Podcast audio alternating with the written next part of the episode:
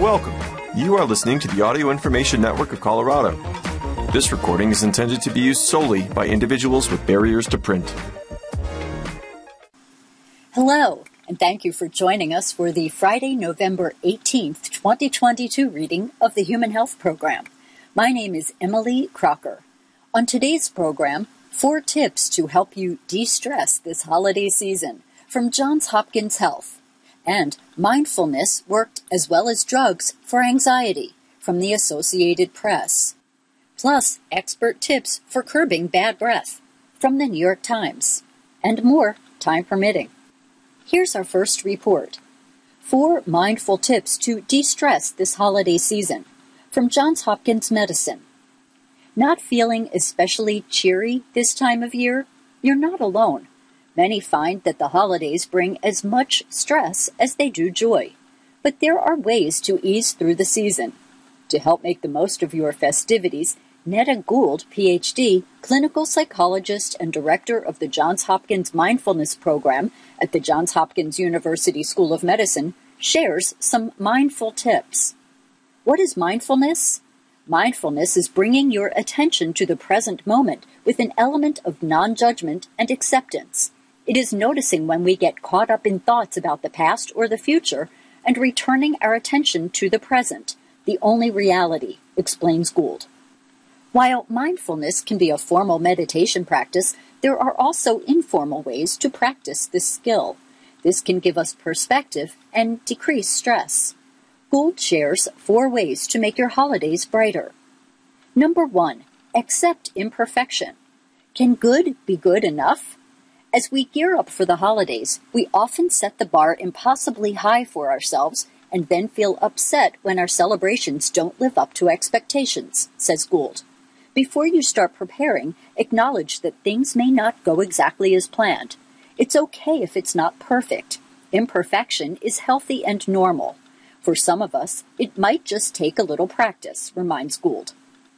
Number two, don't lose sight of what really counts. With long lines and nasty traffic, the holidays can get hectic.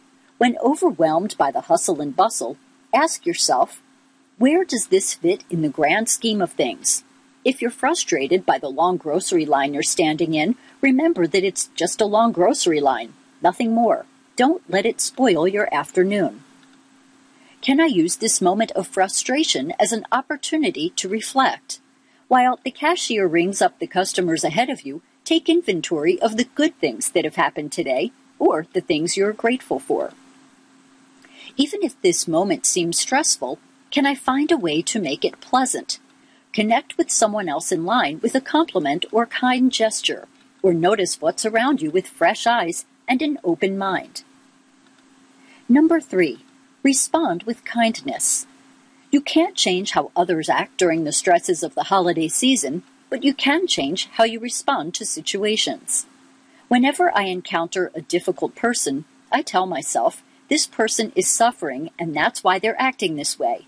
It softens my frustration helps me be more compassionate, and reminds me that it's not personal, says Gould.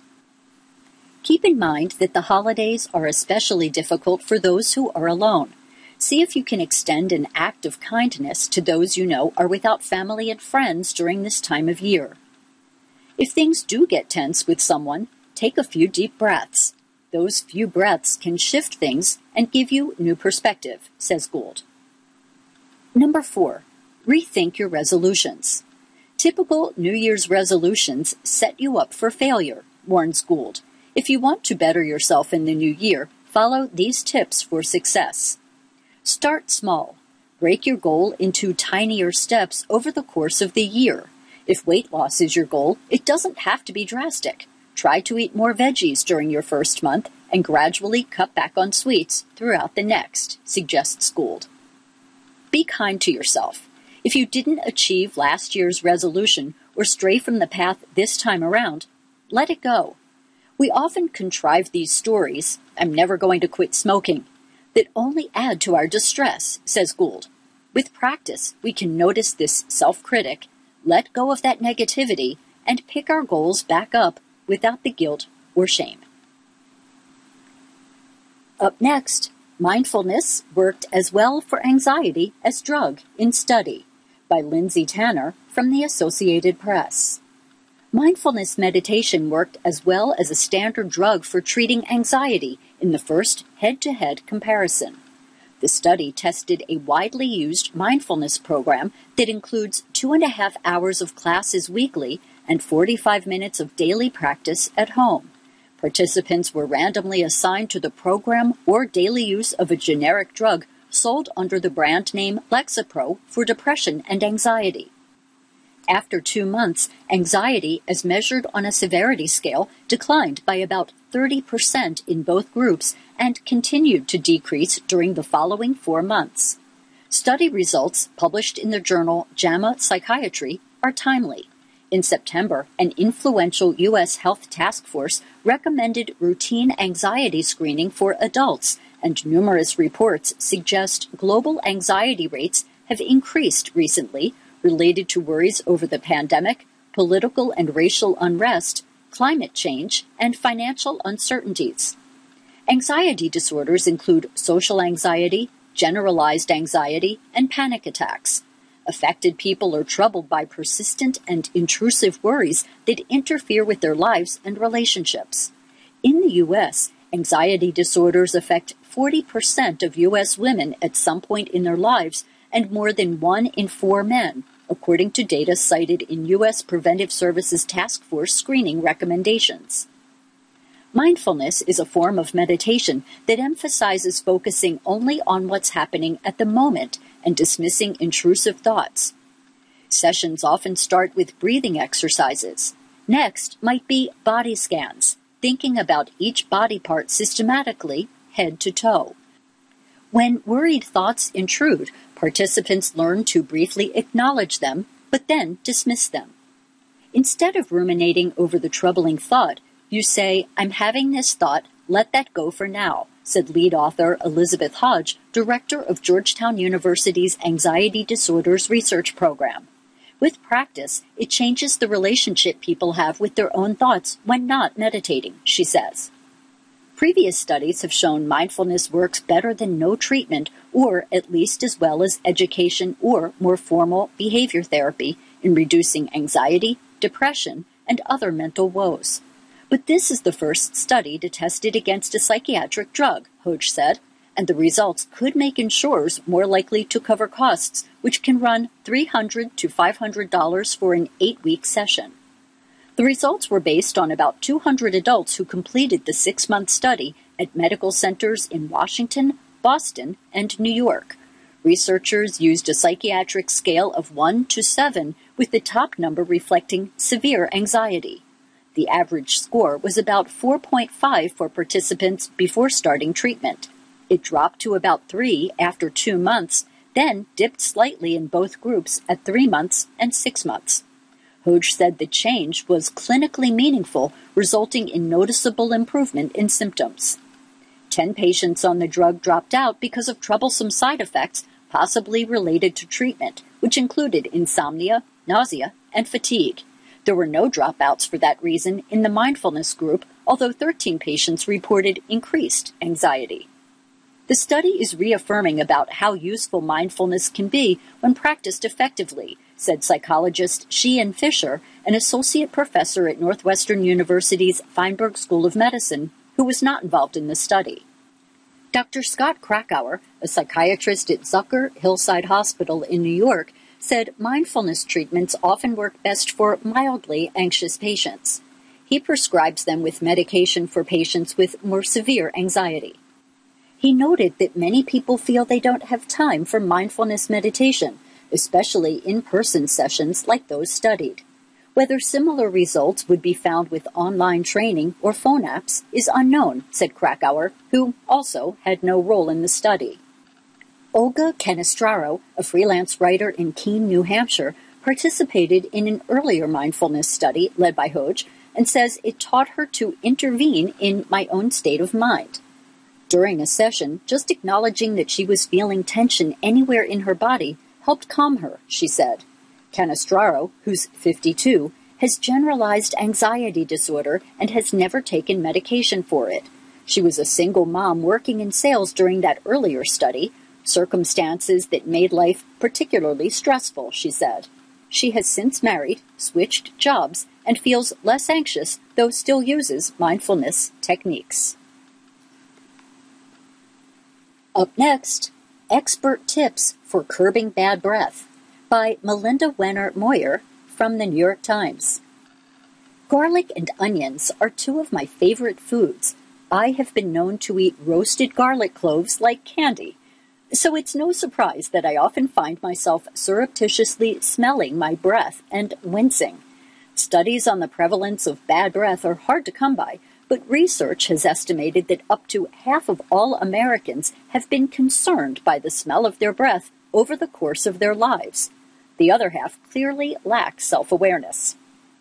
The bad news is that smelly breath can have many causes, some more serious than others. The good news is that there are a handful of ways to address it, depending on the underlying cause. I spoke to two restorative dentists who have studied bad breath, an ear, nose, and throat doctor, and a periodontist to get their suggestions. Determine if your breath is that bad. One key problem with bad breath is that you can't always tell when you have it, even though everyone around you probably can. A popular and useful litmus test is to cup your hands over your nose and mouth, exhale, and then inhale, said Dr. Mark Wolff, a restorative dentist at Penn Dental Medicine. Another method is to lick, yes, lick, the back of your hand a few times, wait a minute for the water to evaporate so that the odor molecules concentrate, then give the back of your hand a good sniff. If what you smell makes you want to keel over, you may want to do something about your breath, Dr. Wolff said. That said, we are not always the best judges of our mouth odors, said Dr. Antonio Moretti, a periodontist at the University of North Carolina Adams School of Dentistry. Sometimes people think they have bad breath when they don't, so he suggested asking a brave friend or loved one to do a breath check for you instead. Consider what you eat. Onions and garlic are common bad breath culprits because of their strong aromas, but other foods can lead to stinky breath too. For instance, foods and drinks that can cause gastrointestinal reflux, such as alcohol, coffee, tomatoes, citrus fruits, and onions, can incite bad breath because they can cause you to burp up or even regurgitate small amounts of food, said Dr. Landon Duyka, an ear, nose, and throat doctor at Northwestern Medicine. Get rid of smelly mouth bacteria. Bacteria in the mouth are another common cause of bad breath. These bacteria release what are called volatile sulfur compounds, which smell like rotten eggs, smelly toes, Dr. Wolff said. Brushing your teeth twice a day and flossing once a day can help eliminate these germs, as well as the food particles that might be stuck in and around your teeth. Bacteria can also thrive if you have dry mouth, a condition caused by dehydration, diseases such as Sjogren's syndrome, and diabetes, and as a medication side effect. Saliva helps to kill bacteria as well as to break down food particles and coax us to swallow them, so when we don't have enough, germs can thrive, Dr. Duyka said. Staying hydrated can therefore prevent bad breath, as can rinsing with a mouthwash that treats dry mouth, he said. Other kinds of mouthwashes can help with bad breath too, but some work better than others.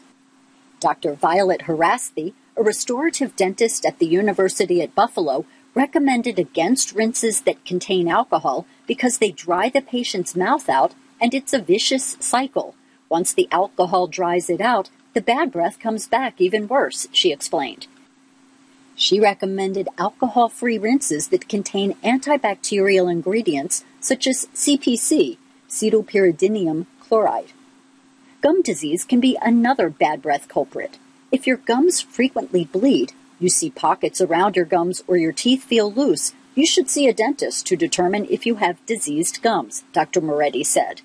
Gum disease can cause bad breath because bacteria get stuck in little pockets around the gums, making a real stinkathon, Dr. Wolff said. Don't forget your tongue, tonsils, and the rest of your body. Odor causing bacteria don't just grow around the teeth and gums, they can also grow in little crevices on your tongue.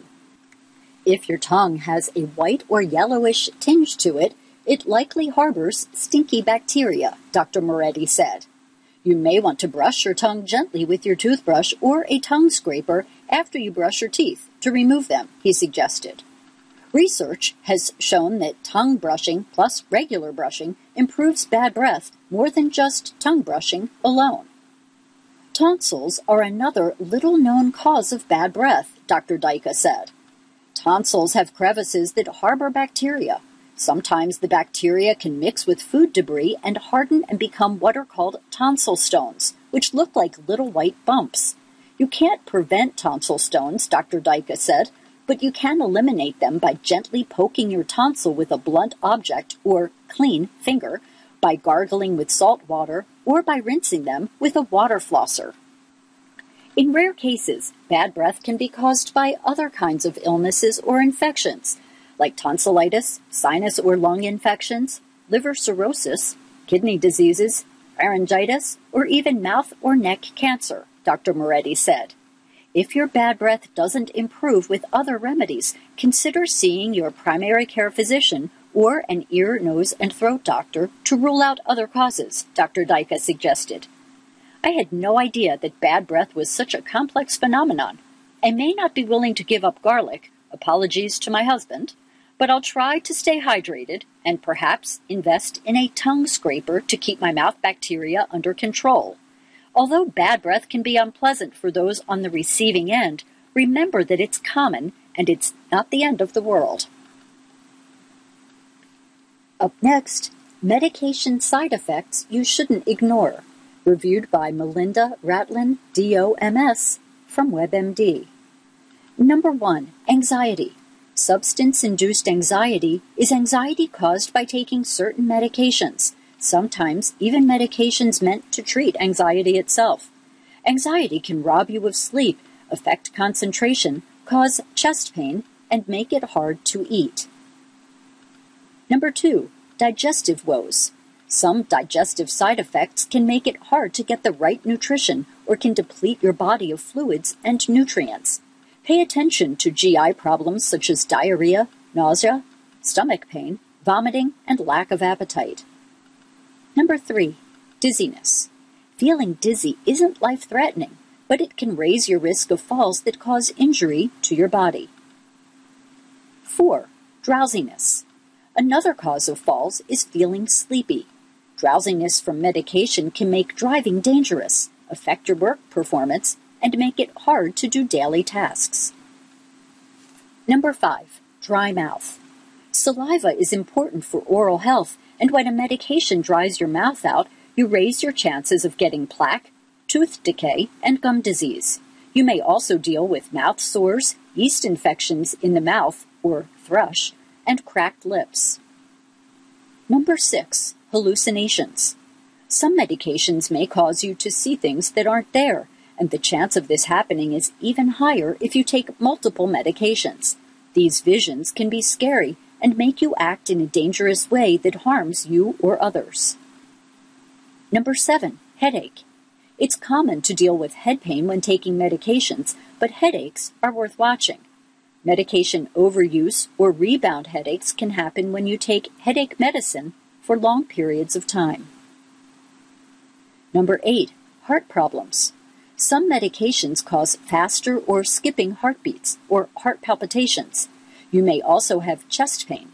Get chest pain checked out right away because it can have several causes, both heart related and not. Pill induced esophagitis or inflammation of the esophagus is a rare cause of acute chest pain. Number 9. Insomnia. When your medications make it hard to sleep, over time your physical and mental health can decline. Your risk goes up for diabetes, high blood pressure, mood disorders, weight gain, driving accidents, injuries, and falls. Number 10. Jaundice. Though it's rare, too much of certain medications can cause hepatitis or inflammation of your liver. In addition to yellowed skin or jaundice, you may notice belly pain, tiredness, and GI problems, and you might have a fever. untreated hepatitis can damage your liver and may even cause the need for a liver transplant in rare cases. Number 11. Rash. About 5% to 10% of severe drug reactions are allergic reactions. Most commonly, this shows up as a rash or hives on your skin. Serious allergic reactions can make it hard to breathe and be life threatening. Blisters on your lips, mouth, eyes, and genitals may be a sign of a serious drug reaction called Stevens Johnson syndrome and toxic epidermal necrolysis. Number 12. Ringing ears. Tinnitus is a condition that causes ringing, buzzing, roaring, clicking, hissing, or humming in your ears. It can have a negative impact on your life, making it hard to concentrate, affecting your mood, and preventing good sleep. Number 13. Shortness of breath. Bad reactions to medications can sometimes cause lung diseases such as asthma, bleeding in your air sacs, autoimmune diseases that attack lung cells, and fluid buildup in the lungs. Get medical help right away if you're wheezing, feeling chest pain from breath struggles, or coughing as you try to breathe. Number 14. Swelling and weight gain. If your medication makes your body hold on to fluid, you may notice you have swollen arms and legs. Swelling that comes with shortness of breath, trouble breathing, or chest pain could be a sign of fluid collection in your lungs. Up next, how to salvage a workout after a bad night of sleep from the New York Times. After a bad night's sleep, nothing feels right. You might wonder what kind of workout you should do and if it's better to delay it until you're not so groggy. A recent paper from researchers in Australia suggests that exercisers functioning on little sleep can get the most out of a workout by doing it earlier in the day and focusing on strength and endurance rather than complex skills. The type of workout makes a difference. The meta analysis, which combined data from 77 studies, examined the effect of a single night of diminished sleep, meaning fewer than six hours, on strength, endurance, and athletic skill the next day. As with previous studies, the Australian team found that poor sleep blunts most aspects of athletic performance.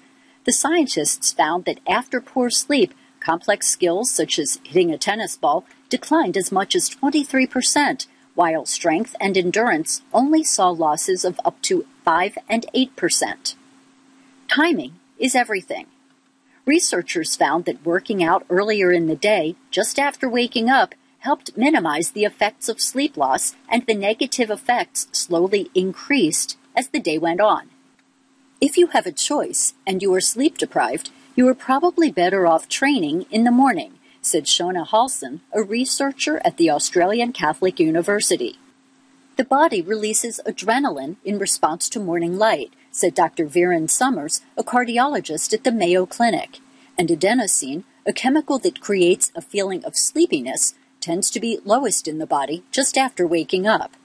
Dr. Halson emphasized that one bad night of sleep doesn't mean you should cancel your workout. If you can't exercise in the morning, perhaps skip the tennis match or pick up basketball game and focus on strength and endurance workouts. Up next, virtual museum visits can boost mood from Consumer Reports on Health. Older adults who took group museum tours via Zoom felt less isolated and reported better emotional well being and quality of life, a study found. These visits included a 45 minute live online tour and a 15 minute discussion. Arts based group activities with a goal, like learning about an artist, are a way to feel more socially connected. And the source is Frontiers in Medicine. Thank you for joining us for the Human Health Program. My name is Emily Crocker. If you enjoyed this program, please register for our free services at www.aincolorado.org or by calling 303 786 7777.